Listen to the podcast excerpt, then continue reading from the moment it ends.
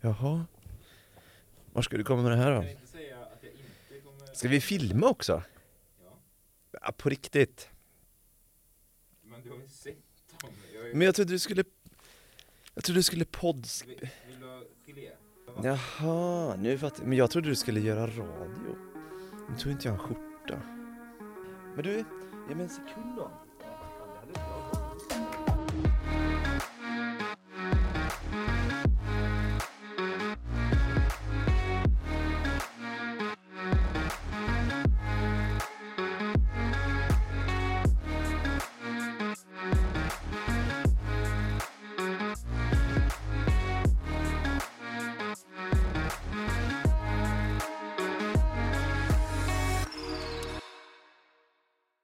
Hjärtligt välkomna ska ni vara till det här avsnittet av Härta Härta där vi har ena hälften moderator och andra hälften gäst.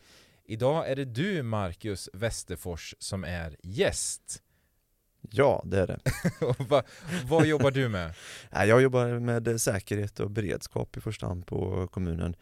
Eh, på enheten för säkerhet och juridik. Och vi jobbar, det spänner egentligen från säkerhet och beredskap hela vägen till dataskydd och eh, inom kort nu då även informationssäkerhet.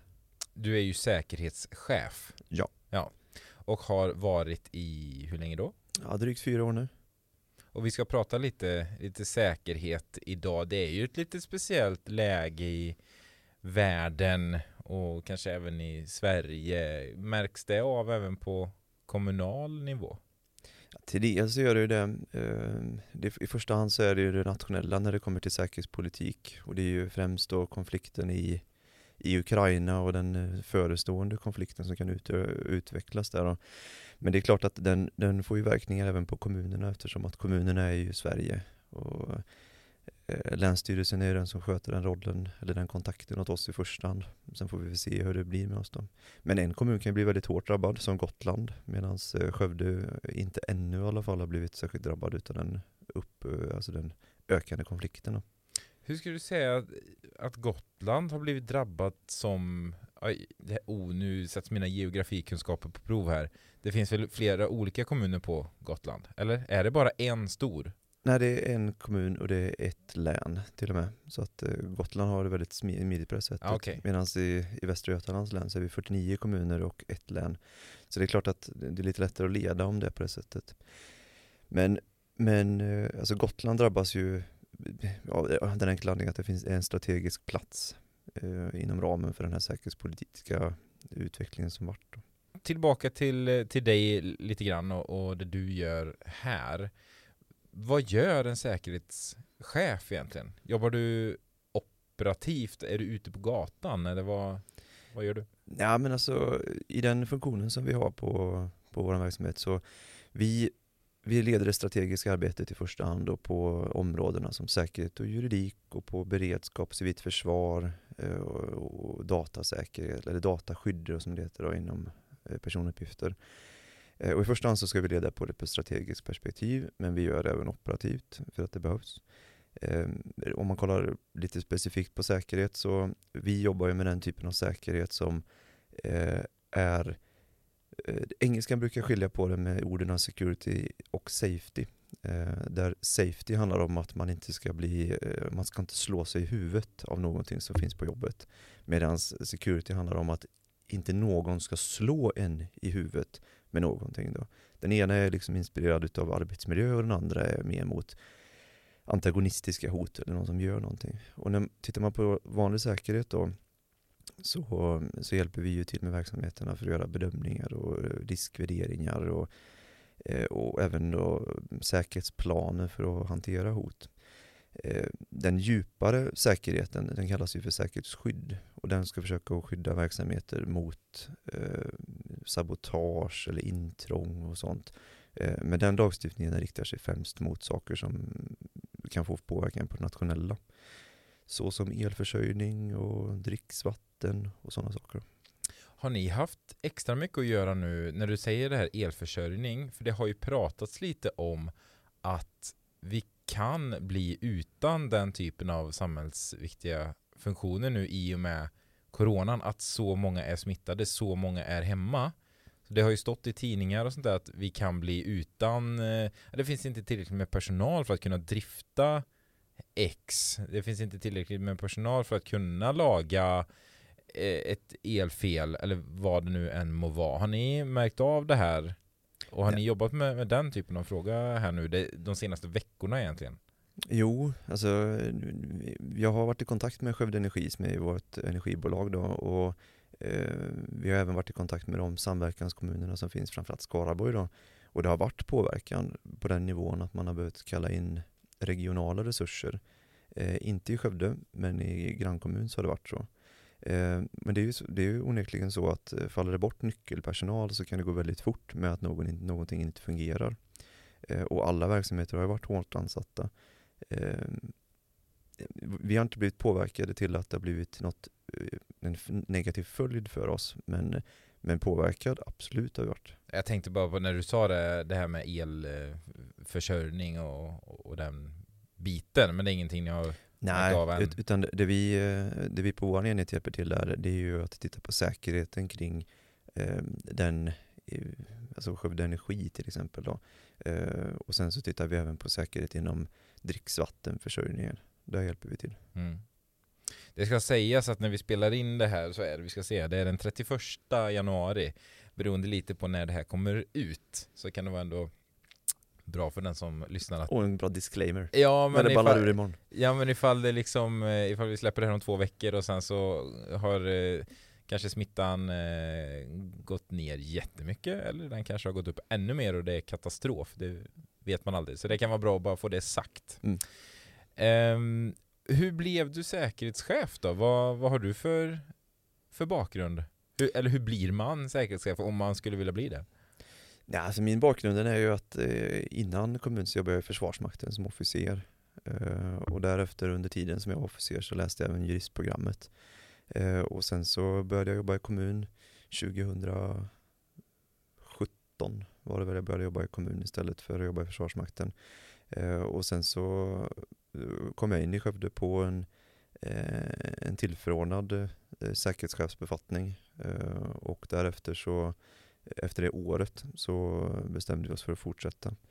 Alltså de, de kompetenserna som man behöver ha med sig in för att kunna jobba med säkerhet eller alltså som säkerhetssamordnare eller säkerhetschef, den är ju att man ska mm, man måste ha en god analytisk förmåga, man måste ha med sig eh, ett bra analytiskt eh, verktyg i huvudet kan man säga för att man ska kunna få ihop olika bitar. Ehm, eh, utbildning, de flesta som är säkerhetssamordnare idag, de har gått endera en yrkeshögskola eller kanske är för detta poliser eller eh, om man nu vinklar sig lite mot beredskap så kanske man har jobbat i Försvarsmakten. Ehm, sen krävs det ett stort intresse för säkerhetsfrågor överlag. Och du har läst juridik? Ja. Ganska länge? Jo, det är det. Var inte blyg nu. Jag vet ju att du är du, ut, du är utbildad jurist också. Ja, ja. Tycker ändå man kan få sagt. Det kan man absolut få sagt. Ja. Men jag förstår att du inte kanske vill säga det själv, men då säger jag det åt dig. Tack så mycket. eh, och och ditt, ditt, eh, ditt främsta uppdrag, vad skulle du säga att det är? Jag måste tänka en stund. Det är det som är det fina, vet du, jag kan klippa det här sen. Mm. Ja, det viktigaste inom säkerhet är att vi ska stötta verksamheterna för att bli så robusta och säkra som möjligt så att de kan klara av olika typer av hot eller olika typer av händelser så att verksamheten fortsätter att fungera. Så det är, det är i princip enbart förebyggande arbete då, låter det som. Ja, nej, det är det absolut inte, men i första hand så är det det. Det man kan göra förväg, det gör man liksom igen i efterhand då. Men sker det en händelse, då så stöttar vi såklart i den mån som verksamheterna vill ha stödet av oss. Eh, För vad går gränsen vid en, en polisiär insats? Om vi tar till exempel skolstarten de senaste åren. Om mm, vi ska ta ett konkret exempel, det är väl ingen som har missat att, att det har varit lite stökigt mm. Framförallt på Västerhöjd. Japp. Eh, är det svårt där med gränsdragningen vad som är ett polisiärt ärende och vad, vad ni ska vad ni är skyldiga att bidra med eller åtgärda vid sådana situationer? Nej, det är inte så svårt egentligen, utan eh, kommunerna har, har en brottsförebyggande uppgift, alltså om man tittar i ett Det samhällsperspektiv. är svårt med den där sladden nu. Det, det, det bunkar och bankar här. Du är så yvig i dina rörelser. Vad så här menar Ja. Nej men alltså gränsdragningen är inte så svår egentligen. Eh, kommunen har ett brottsförebyggande ansvar ur ett, alltså ett samhällsbyggnadsperspektiv. Vi ska försöka eh, bygga säkert, vi ska försöka att mm, hantera eh, till exempel serveringstillstånd med de utbildningarna och med de tillsynerna som görs för att eh, för att samhället ska vara brotts... Alltså vi, ska, vi ska hjälpa samhället att vara brottsförebyggande ur det perspektivet. Men när det kommer till våra verksamheter, så som skolan då, eller Västra gymnasiet, då har vi ju ett ansvar för att ta hand om tryggheten och studieron på skolan även innan polisen måste komma in. Polisen har en jättetydlig brottsbeivrande uppgift. Vi har inte en brottsbeivrande uppgift som kommun. Alltså brotts, brottsbeivrande är ju liksom ta hand om brott har skett, utred, lagför och så vidare. Då. Eh, det kommunen behöver göra det är att vi ska försöka få det så mycket som möjligt att inte bli det. Och när det väl går över gränsen, då får vi lämna över det till polisen. Och det kan ju vara en lite flytande gräns, absolut, men vi vidtar ju så mycket åtgärder vi kan, till exempel på Västerhöjd då, i syfte att skydda eleverna från kränkningar och att studieron ska vara bra. Ja, det som sagt Västerhöjd, det var bara ett exempel för jag vet att ni har jobbat en del med det. Jo, och det går hyfsat bra faktiskt. Vi, vi går i rätt riktning, tycker jag. Upplever du att det här är en eh, distinktion som eh, folk kanske inte har jättebra koll på? Det kanske är en ledande fråga, men jag ser lite då och då att det är lite samma som med, med väghållning. Det, det är ju olika ansvarsområden beroende på vilken väg det är till exempel. Att kommunen får kritik för en väg som inte är våran. Upplever du att ni får kritik för sånt som, ja men det är inte ert jobb? Nej, det upplever jag inte, utan det det är snarare polisen som kanske får mycket kastat på sig, eh, snarare än vi faktiskt. Skönt för er. Ja, onekligen.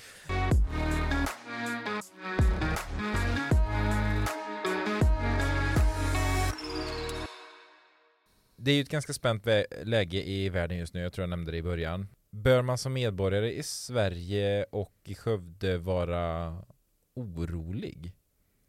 Nej, men jag brukar säga att man ska vara lite sunt naiv. Och eh, en del av de sakerna, Sunt naiv? paranoid skulle jag säga. Ja. jag tänkte det där lät, hur får han ihop det tänkte jag. Ja. Nej, Jag brukar säga så här att man ska vara lite sunt paranoid. Du, du, man, man kan liksom inte någonstans förvänta sig att allting kommer vara fred och, och, och tryggt och fint och hela tiden. Och det är, så, det är så enkelt att bara peka på det som sker, utanför Ukraina nu med den, med den kraftiga mobiliseringen som Ryssland gör. Den får ju effekter även i, i Skövde eller för den delen i Sverige och, och globalt får den ju då.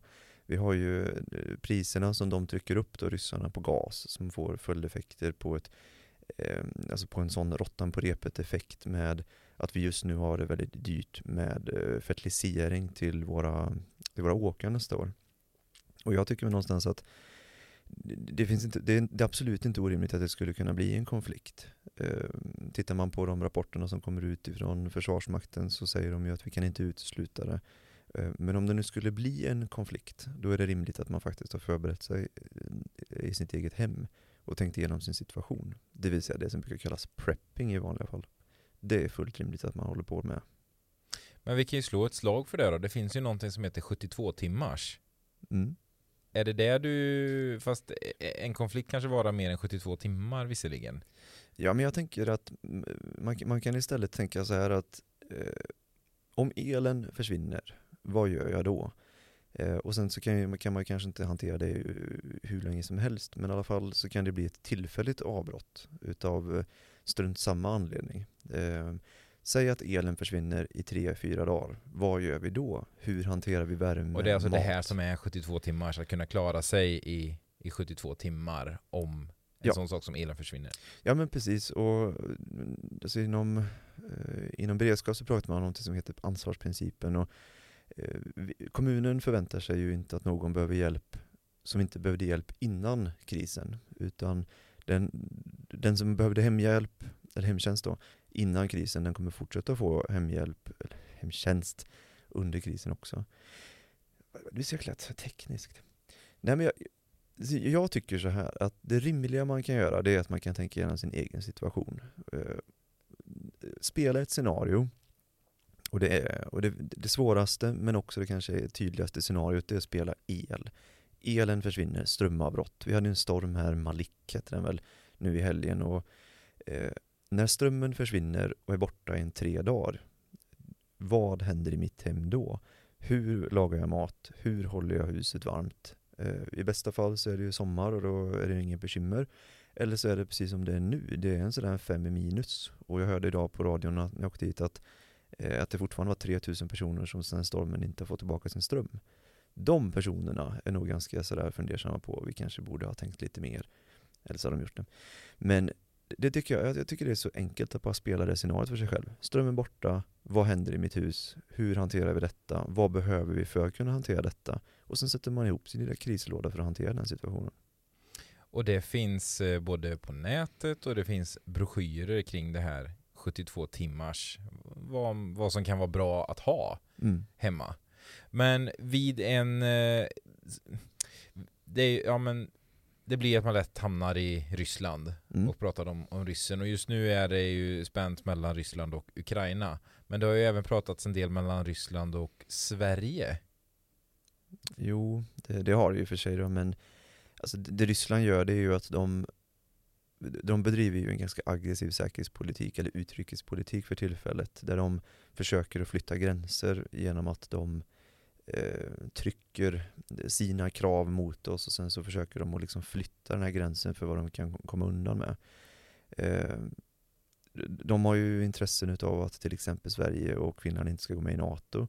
Eh, och det är ju en del av de kraven som de har riktat nu mot NATO, att NATO inte får expandera mer mot eh, Rysslands gränser. Då kan väl du utbilda mig lite här och förhoppningsvis kanske någon som lyssnar det, och det är väl kanske det som är grejen. Ryssland som nation kan väl inte ställa ett krav på vad andra nationer ska eller inte ska göra? Nej, det har vi ju de, Sverige och övriga NATO-länder också sagt att uh, man, man, styr inte över svensk utrikespolitik från Moskva. Uh, men det är klart att när de, när de hotar och de håller på, alltså Ukraina till exempel, de Eh, Ryssland ställer ju krav på Ukraina. Uppenbarligen har de till och med annekterat del av Ukraina. Och det är klart att de är en stor nation, de är en diktatur och det är klart att man kanske ska vara lite fundersam på hur man hanterar dem. Men får de? Nej, det får de inte. Har de gjort? Ja, uppenbarligen har de gjort det ändå. Det, ja, ja, det är väl bara att hoppas innerligt att det inte blir någonting av det utan att det förblir tomma hot. Men du vill ändå skicka med att se över ditt eget hus. Eh, eller som man säger. Jo men det är det ju, och jag menar, vi kan, vi kan hamna i en... Och det behöver inte handla om en konflikt med Ryssland, precis som Nej. du säger, det kan vara strömavbrott. Ja, det kan vara stormen Malik i helgen som är anledningen till att vi, vi behöver ha en, en hemberedskap. Eller så är det att eh, ryssen håller på att dumma sig igen. Det spelar ingen roll vad det beror på. Finns inte elen, finns inte elen. Finns inte vattnet, finns inte vattnet. Och så vidare. Och då behöver man ha tänkt igenom sin situation vad har en kommun då för, för skyldigheter vid eh, en, en konflikt? Vad gör Skövde kommun? Vad händer här? Nu sitter vi i Stadshuset, mm. eh, men även vad händer ute i sektor vård och omsorg? Vad händer med skolan? Hur skulle det se ut? Ja, eh, om, om Sverige skulle hamna i en konflikt, alltså en, Eh, alltså vi jämna i krig då, då kommer vi såklart få jättestor påverkan på oss. Men om, om kommunen klarar av det så ska kommunen fortsätta lösa de uppgifterna som vi löser nu, eh, även i krig då. Eh, och vi, vi, kommer säkert vara tvungna att prioritera och skala och liksom försöka att utöka och minska där det passar. och det arbetet har vi tänkt igenom när vi skapade vår krigsorganisation. Då har vi gjort prioriteringar. Men alltså målet med, med kommunen under en konflikt eller ett krig, det är ju att se till att samhället fortsätter fungera. Och det ser vi på, nu på till exempel skolan med, med omsorgen, att eh, förskolorna måste fungera, vi måste hålla igång grund, grundskolorna. Eh, och sen självklart då vård och omsorg, att, eh, att vi kan fortsätta ta hand om de äldre. Eh, de uppgifterna kommer ju kvarstå och de måste vi fortsätta att lösa även vid krig. Så det är egentligen se till att kommunen rullar på som den ska. Ja, det är det ju. Eh, för någon annan måste ju gå till jobbet för att producera vad det nu ska kunna tänkas vara. Eh, och Försvarsmaktens personal behöver ta sig till jobbet för att kunna åka iväg och, och skydda landet. Men är det, som tur är, har vi inte varit i krig på väldigt länge, eller Mm. i en konflikt. För det första, skiljer man någonting på de två termerna, eller är det bara en lite mer modern sägning av krig? Att man säger att man är i konflikt? Eller är det liksom steget innan krig? Ja, det kommer ju egentligen ur folkrätten på hur man definierar att man är i, eh, i krig eller inte. Då. Eh, Vår lagstiftning den styrs ju av lagen om höjd beredskap eh, och eh, alltså i praktiken så har vi någonting som kallas för höjd beredskap. Höjd beredskap har två nivåer, skärpt och högsta och när, när man aktiverar de här höjda beredskapsnivåerna då tillkommer det lite lagstiftning och lite möjligheter för regeringen att kunna agera mycket tydligare. Men alltså krig som sådant, det, det, det krig, det, man, man har inte krigsförklaringar på samma sätt längre som man hade förr i tiden. Eh, och jag menar liksom, när, när Ryssland gick in och annekterade Krim, eh, det vill säga i praktiken ockuperade då, och tog över, då förklarade de ju aldrig krig. De är fortfarande inte förklarat krig. Så nationerna Ukraina och Ryssland, de är ju inte i krig med varandra, men de är ju helt uppenbart i en konflikt. Ehm, Så man, alltså att säga konflikt, det, det gör att man slipper säga ordet krig och hålla den här utredningen för vad krig egentligen är då. Mm. Men folkrätten, den brukar prata om armed conflicts snarare än Vad sa du? Ja, armed conflicts. armed conflict. Ja. Ehm, Och sen finns det ju även hela den här cyberarenan som har öppnat upp sig som blir eh, väldigt spännande att- se vad liksom vart den tar vägen. Eh, både ur perspektivet att man kan eh, genomföra attacker då med, med cyberkrigföring, vilket vi också såg i Ukraina för ett par veckor sedan när man gjorde en stor eh, ja, cyberattack mot i stort sett allt man kunde göra en attack mot i Ukraina. Vilket var det tror vi? Ja, vi ska väl inte peka finger, men jag har ju mina, mina gissningar. Eh, och det tror jag folk som lyssnar också har. Eh, men det var ju även Sverige utsatta för. Inte i den omfattningen. Kalix var det väl? Jo, precis. Som eh, utsattes för det för några veckor sedan. Hur, eh, hur jobbar vi med det? Oh, och vilken stor fråga. Men när det kommer till att hantera cybersäkerhet så har du ju, man brukar samla ihop det i ordet informationssäkerhet. Eh, vi skyddar våra uppgifter genom, eh, genom att vidta administrativa åtgärder och tekniska åtgärder. Eh, administrativa åtgärder, det är att hantera informationen på ett bra sätt. Alltså det är människors agerande. Det är allting från policies till att vi faktiskt gör som vi gör. Tryck inte på länken, eh, öppna inte filen och så vidare Eh, när det kommer till exempel till mejlsystemet. Medan de tekniska åtgärderna, det är VPN-lösningar, det är brandväggar och det är det som brukar kallas IT-säkerhet. Och de här två måste jobbas tillsammans. För hur mycket tekniska åtgärder vi än gör så har vi fortfarande eh, människorna som sitter och hanterar systemet. Det som upp, hände uppe i Kalix där, det var ju att någon mycket kvalificerad antagonist gav sig på Kalix med eh, mycket, mycket kraft bakom sig in i, i sin attack. Eh, varpå de i alla fall krypterade ner i stort sett, i stort sett allt som fanns i Kalix kommun då, så gick det inte att komma åt det. Vilket i sin tur gjorde till exempel då att journaler fanns inte, massor med jobb man hade genomfört försvann. Eh, och så fick man ju påbörja det här backandet då. Och backandet är ju att man har säkerhetskopior och så får man backa bakåt och försöka återskapa och dona. Men det, är klart att, eh, vad var det nu då? Det var jag tror det var två av tre kommuner har genom, har utsatts för en attack de senaste fem åren. Det, det är alltså säkert 200 kommuner som har utsatts för attacker de senaste två åren. Då. Och man, man letar ju svagheter och man, eh, man försöker ta sig in. Det, första, alltså det största syftet det är ju att man är ute efter pengar. Man vill ha i Kalix hade de ju ett ransomware kallas det. Man, man krypterar och sen så skickar man en länk och säger betala och så, som om ni betalar så dekrypterar vi detta. Eh, Men det finns inga garantier för att de gör det. Eh, Jag har hört att företag har betalat. Eh, Jag har hört lika mycket om att man absolut inte vill betala. Eh, Hur gjorde Kalix? Kalix har inte betalat. Hur, hur, hur går det för dem? Det skrivs och pratas ingenting om det nu. Är de liksom ur det och allt är frid och fröjd igen? Nej, nästan. De hade en presskonferens en månad efter attacken. De fick ju attacken precis innan jul eh, och i mitten på januari så hade de nästan eh, kommit ur attacken. Men det är klart att du, du har ju ett arbete eh, som inte går att återskapa som man får helt enkelt får göra om. Så de har ju, de har ju en hel del arbete som, som blir förstört. Det är ju jättedyrt. De, de pratar ju om att de har tagit in konsulter för ett par miljoner för att åtgärda sina, sina tekniska åtgärder i, i systemen. Och det, och det är väl absolut en peng. Men sen har du ju lika mycket en peng utav att eh, man inte får effekt. Man kan inte arbeta. De hade ju de fick sätta sig med papper och penna inledningsvis för att, för att ens försöka få någonting att fungera. Det första de i stort sett kastat sig över det är ju journalerna eftersom att du har ju medicinlistor till exempel som du, som du måste för, föra på de som får mediciner så att det inte blir fel. Eh, och det var ju bara att kasta sig över för att försöka återskapa och ta fram det.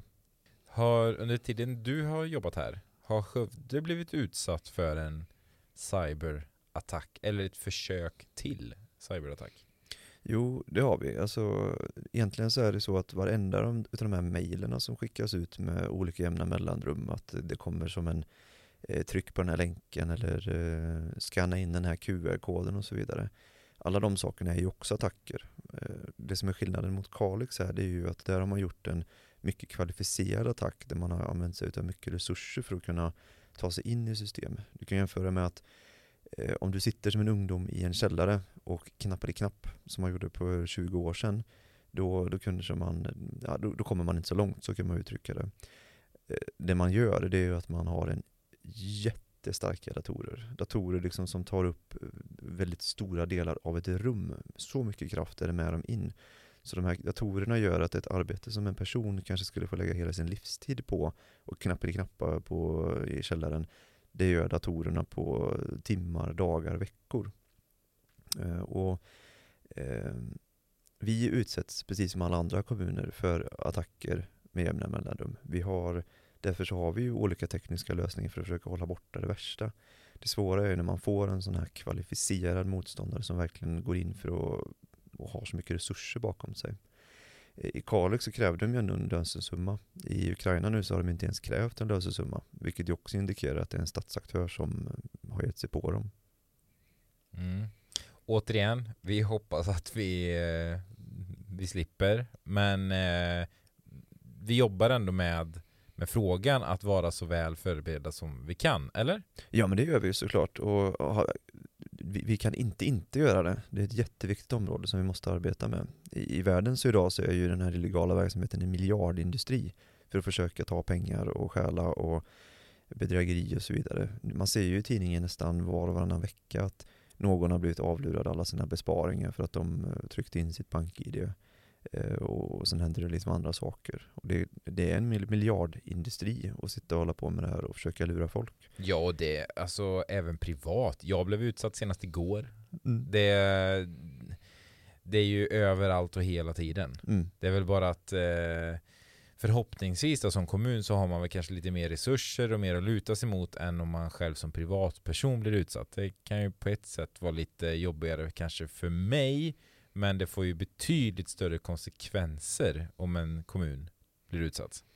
Jo, så är det såklart. Och resursmässigt så givetvis är ju kommunerna mycket mer pengar att kunna lägga på ja. till exempel IT-säkerhet. Men det, det, är ner till den enskilda personen i slutändan att man måste vara kritisk mot till exempel ett mail man får skickat till sig. Eh, och, och bedragarna försöker ju även ta sig in i telefoner jag vet inte hur många det var som fick ett sms till sig i julas, strax innan jul där, där det stod att Postnord hade levererat något paket eller tryck här för att kolla hur långt ditt paket har kommit. Det är ju det är ganska förslaget, de försöker ju liksom ta sig in så nära de kan. Eh, och ett, en länk i ett mail, ja, det, det, det, kommer då och då. Det finns spamfilter och sånt där som försöker ta bort det mesta. Men smsen, de går ju fortfarande igenom till väldigt stor del. Men tror du, eh, var det så det började uppe i Kalix? Alltså en sån citationstecken simpel grej som tryck på den här länken. Det låter ju som, som att det var något mycket liksom Ja, de har inte redogjort, större. Ja, de har inte redogjort för hur, de, hur det gick till än. De, det var, de hänvisade till att det var förundersökningssekretess fortfarande. Så vi får väl se exakt hur det gick till.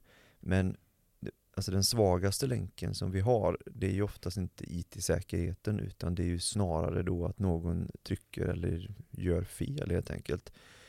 det, det räcker ju att man är lite stressad. Eller man, eh, sitter och är lite distraherad av någonting annat och jag menar det kan ju, det handlar ju om en sekund så har man hunnit trycka på den där och då kan det vara för sent. Ja, det är precis så det är. Och, och där måste vi, man, man måste vara försiktig helt enkelt.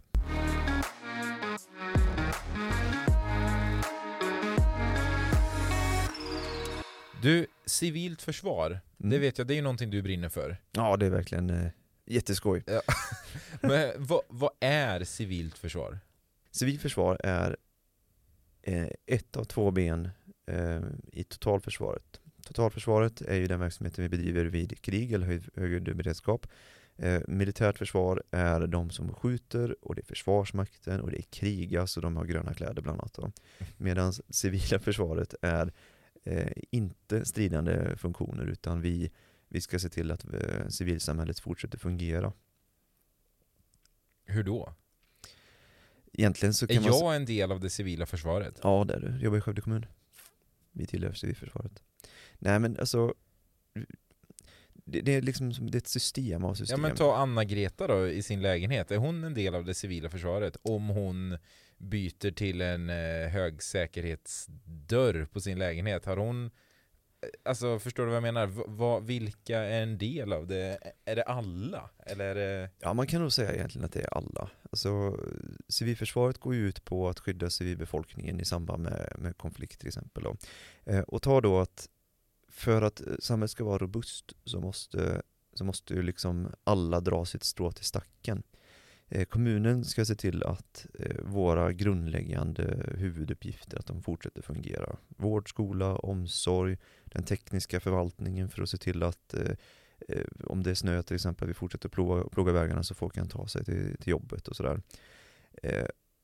Men, men för att vi ska liksom fungera överlag så måste allihopa verkligen dra sitt strå till stacken. Och det är ju liksom själva det civila försvaret då. Där vi, Men det är det jag menar, vem Vems strån? Ve- Alltså vad är mitt strå? Har jag bara ett yrkesmässigt strå? Om du förstår vad jag menar? Ja, jag kan eh, Om jag fortsätter jobba med det jag gör idag Kanske bjuder in en ny gäst Nej jag skojar Det är klart man inte gör det i- vid en konflikt så Men är det mitt strå till den civila försvarsstacken? Eller har jag ett strå även när jag är Mattias privatpersonen hemma? Jo men båda två, jag menar alltså, som jag sa så är det ju det, det civila försvaret be- behöver, det är, så, det är så mycket, till exempel försvarsvilja. Eh, det- det är ju att vi ska liksom ha en motståndskraft och en resiliens i samhället där vi vill försvara vårt land och vi vill kämpa. Den motståndskraften den bygger vi ju upp till exempel som idag när vi sitter och pratar om de här sakerna och sprider den här podden till alla våra anställda. Eh, Och även icke-anställda. Den här sprids överallt. Oj, allihopa. Eh, men men sen, det är klart att du kan ju dra ett strå till stacken även som privatperson där du, eh, som vi pratade om lite tidigare här, att du förbereder dig för att kunna hantera ett strömavbrott. Vad gör du då? Eh, om om nu st- vattnet slutar att komma, hur, hur kan du få ta på vatten? Eh, hur, Men på vilket sätt är det försvar? Jo men eh, samhället måste ju fortsätta funka. Eh, och om man återigen använder ett, ett praktiskt exempel så i samband med konflikter så brukar man påverka infrastruktur eh, i syfte att göra det jättesvårt i samhället. Exempelvis då att man ger sig på energiförsörjningen. Det är ju liksom en Tittar du på, oavsett om du tittar på USA när de gick in i Irak eller om du tittar på Ryssland när de har varit i Syrien, Ryssland när de har varit i Ukraina, Ryssland när de har varit i Georgien och så vidare. Man ger sig på samma saker. Man ger sig på, eh, Eh, och det här stämmer inte med folkrätten, men eh, ja, det, det är så de gör i alla fall. De ger sig på dricksvattenförsörjning, de ger sig på IT-infrastruktur, de ger sig på eh, energiförsörjning. För om du ger sig på alla de här funktionerna då stör du samhället så att samhället måste lägga kraft på andra saker än att till exempel då eh, ja, slåss mot en fiende. Eh, och det är där vi kan se till att vi är robusta och vi är motståndskraftiga och kan hantera en sån situation. För blir det konflikt så är det så de har gjort tidigare. Men eh, så dagens medskick eh, på den punkten är ut och handla hem lite grejer. Så att man eh, kan Ja, det kan, det kan absolut vara. Jag tycker ju att man ska ha ett litet lager, det tycker jag ju. Men, Men jag tycker fortfarande att det, det man ska göra det är att man Har ska... du det själv? Ja, givetvis. Eh, Jag tycker man ska spela scenariot eh, elen försvinner. Gör man det och tänker att elen är borta i fyra dagar och funderar på vad det blir för, för, för effekt på, på ens hem, då har man kommit väldigt långt. Och sen försöka hantera det på ändra sätt. Då. Eh, och bor man i lägenhet så kanske man behöver ha en reservplan snarare än att man ska försöka börja elda in i lägenheten för det kommer ju bli ganska dåligt. Men då kanske man behöver ha en reservplan snarare än att man prompt ska sitta kvar just i den lägenheten.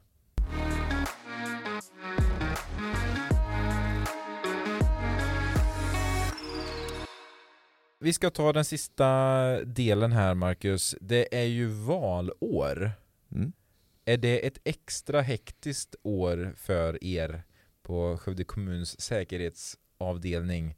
Eller är det som vilket år som helst? Bara att den lilla detaljen att vi ska gå och rösta i september.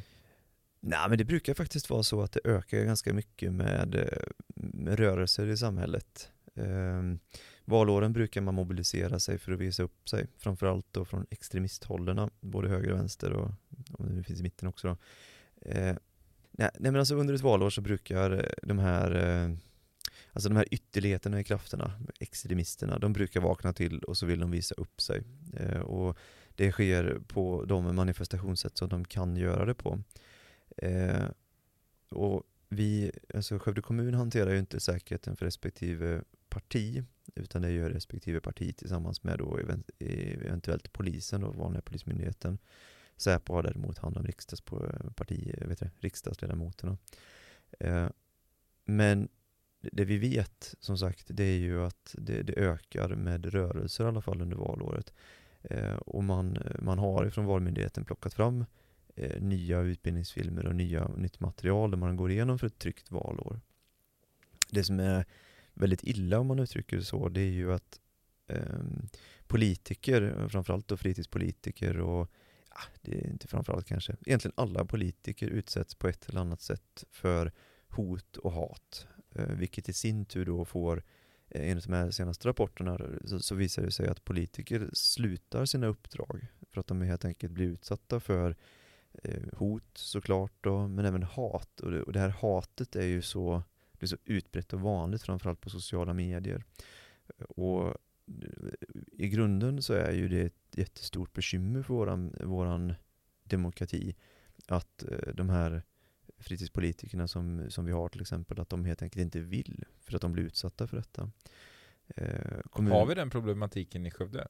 Ja, det, jo det har vi. Alltså jag har pratat med, eh, med partimedlemmar som har blivit utsatta för saker och även när man tittar på, på flöden, om det så är i de lokala tidningarna, så är det ju det är återkommande kritik, vilket är rimligt. Men, men det är förhållandevis ofta som det är personangrepp och rätt så osaklig eller ogrundad kritik.